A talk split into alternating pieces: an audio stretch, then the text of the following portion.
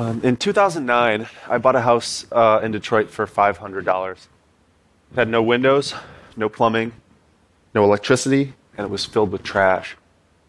Uh, the first floor held nearly 10,000 pounds of garbage, and that included the better part of a Dodge Caravan cut into chunks with a reciprocating saw. Uh, I lived nearly two years without heat, uh, woke up out of a dead sleep multiple times to gunshots, was attacked by a pack of wild dogs, um, and ripped my kitchen cabinets from an abandoned school um, as they were actively tearing that school down. This, of course, is the Detroit that you hear about. Make no mistake, it's real. Uh, but there's another Detroit, too. Another Detroit that's more hopeful, more innovative, and may just provide some of the answers to cities struggling to reinvent themselves everywhere. These answers, however, do not necessarily adhere to conventional wisdom about good development. I think Detroit's real strength boils down to two words radical neighborliness. And I wasn't able to see it myself until I lived there. About a decade ago, I moved to Detroit with no friends, no job, and no money. At a time, it seemed like everyone else was moving out. Between 2000 and 2010, 25% of the city's population left. This included about half of the elementary age children. This was after six decades of decline. A city built for almost 2 million was down to less than 800,000. What you usually don't hear is that people didn't go very far. The population of the Detroit metro area itself has largely remained steady since the 70s. Most people who left Detroit just went to the suburbs while the 139 square miles of the city deteriorated, leaving uh, some estimates as high as 40 square miles of abandoned land, about the size of San Francisco. Aside from platitudes such as the vague and agentless deindustrialization, Detroit's exodus can be summed up with two structures freeways and walls. The freeways, coupled with massive governmental subsidies for the suburbs via infrastructure and home loans, allowed people to leave the city at will, taking with it tax base, jobs, and education dollars. The walls made sure only certain people could leave. In multiple places, brick and concrete walls separate city and suburbs, white and black, running directly across municipal streets and through neighborhoods. They are mere physical manifestations of racist housing practices, such as redlining, restrictive covenants, and outright terror. In 1971, the Ku Klux Klan bombed 10 school buses rather than have them transport integrated students. All these have made Detroit the most racially segregated metro area in the United States. I grew up in a small town in Michigan, the son of a relatively blue collar family. And after university, I wanted to do something, probably naively, to help.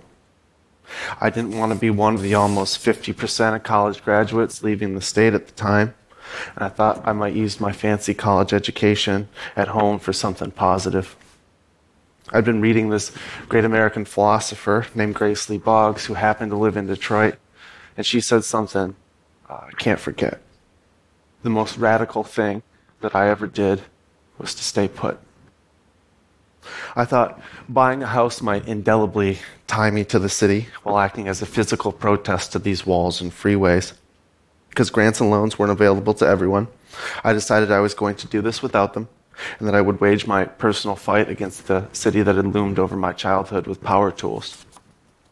I eventually found an abandoned house in a neighborhood called Poletown. It looked like the apocalypse had descended.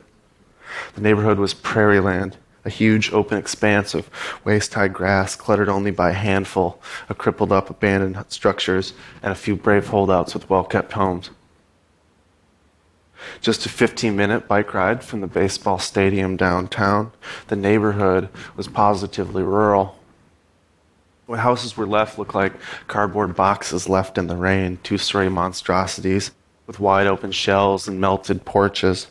One of the most striking things I remember were the rose bushes, forgotten and running wild over tumble down fences no longer cared for by anyone. This was my house on the day I boarded it up to protect it from the elements and further decay. I eventually purchased it from the county in a live auction and assumed the neighborhood was dead, that I was some kind of pioneer. Well, I couldn't have been more wrong. I was in no way a pioneer and would come to understand how offensive that is. One of the first things I learned was to add my voice to the chorus, not overwrite what was already happening. Because the neighborhood hadn't died, it had just transformed in a way that was difficult to see if you didn't live there. Poletown was home to incredibly resourceful, incredibly intelligent, and incredibly resilient community. It was there I first experienced the power of radical neighborliness. During the year I worked on my house before moving in, I lived in a micro community inside Poletown, founded by a wild and virtuous farmer named Paul Weertz.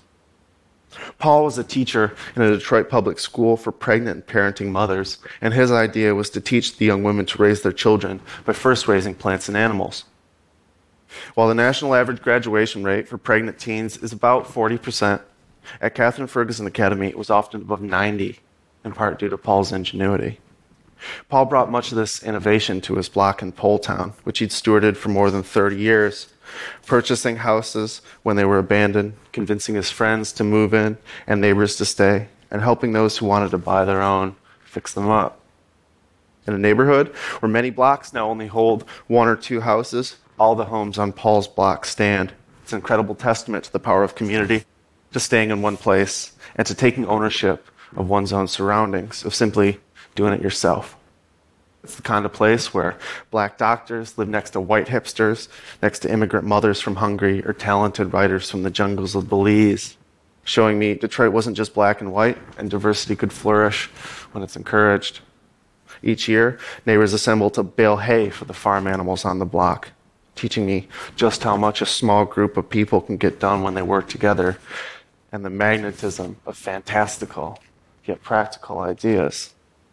Radical neighborliness is every house behind Paul's block burning down, and instead of letting it fill up with trash and despair, Paul and the surrounding community creating a giant circular garden ringed with dozens of fruit trees, beehives, and garden plots for anyone that wants one, helping me see that our challenges can often be assets.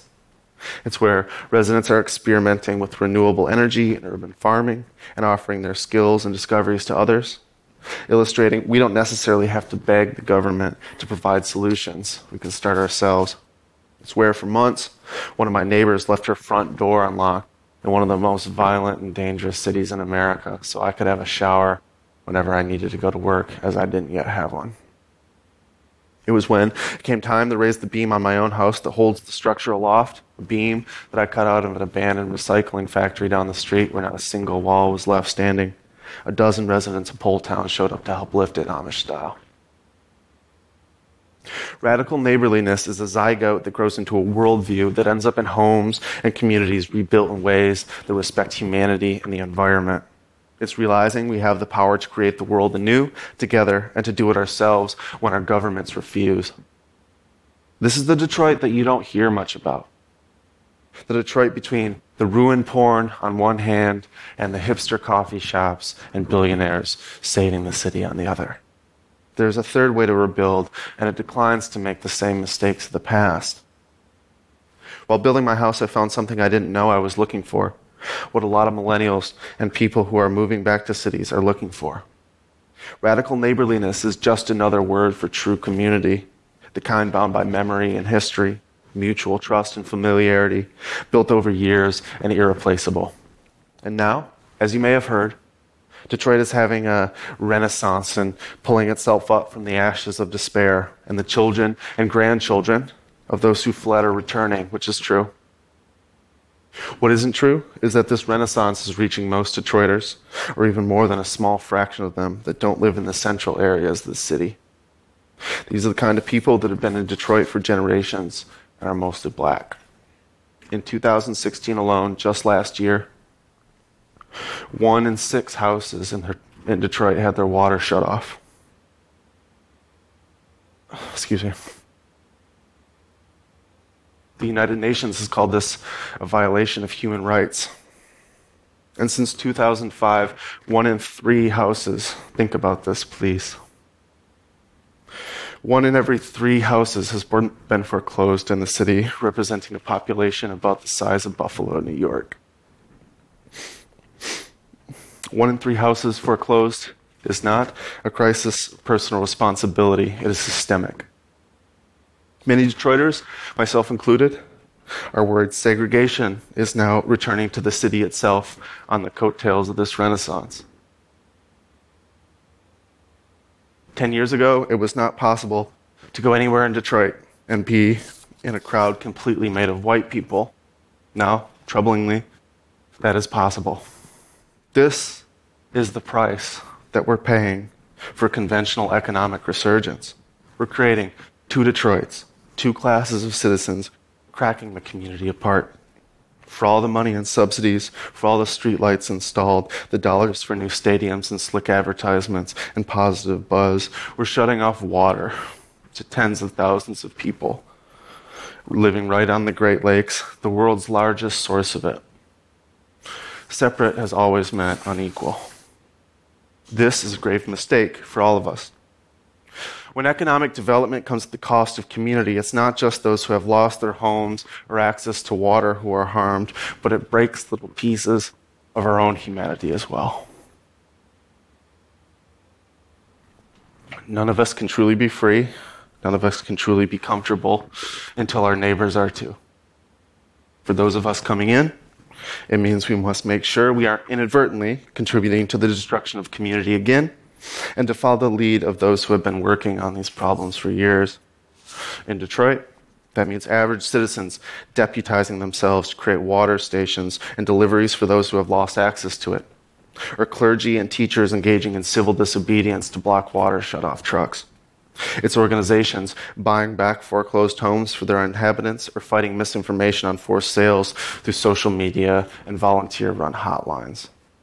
For me, it means helping others to raise the beams on their own formerly abandoned houses, or helping to educate those with privilege, now increasingly moving into cities, how we might come in and support rather than stress existing communities.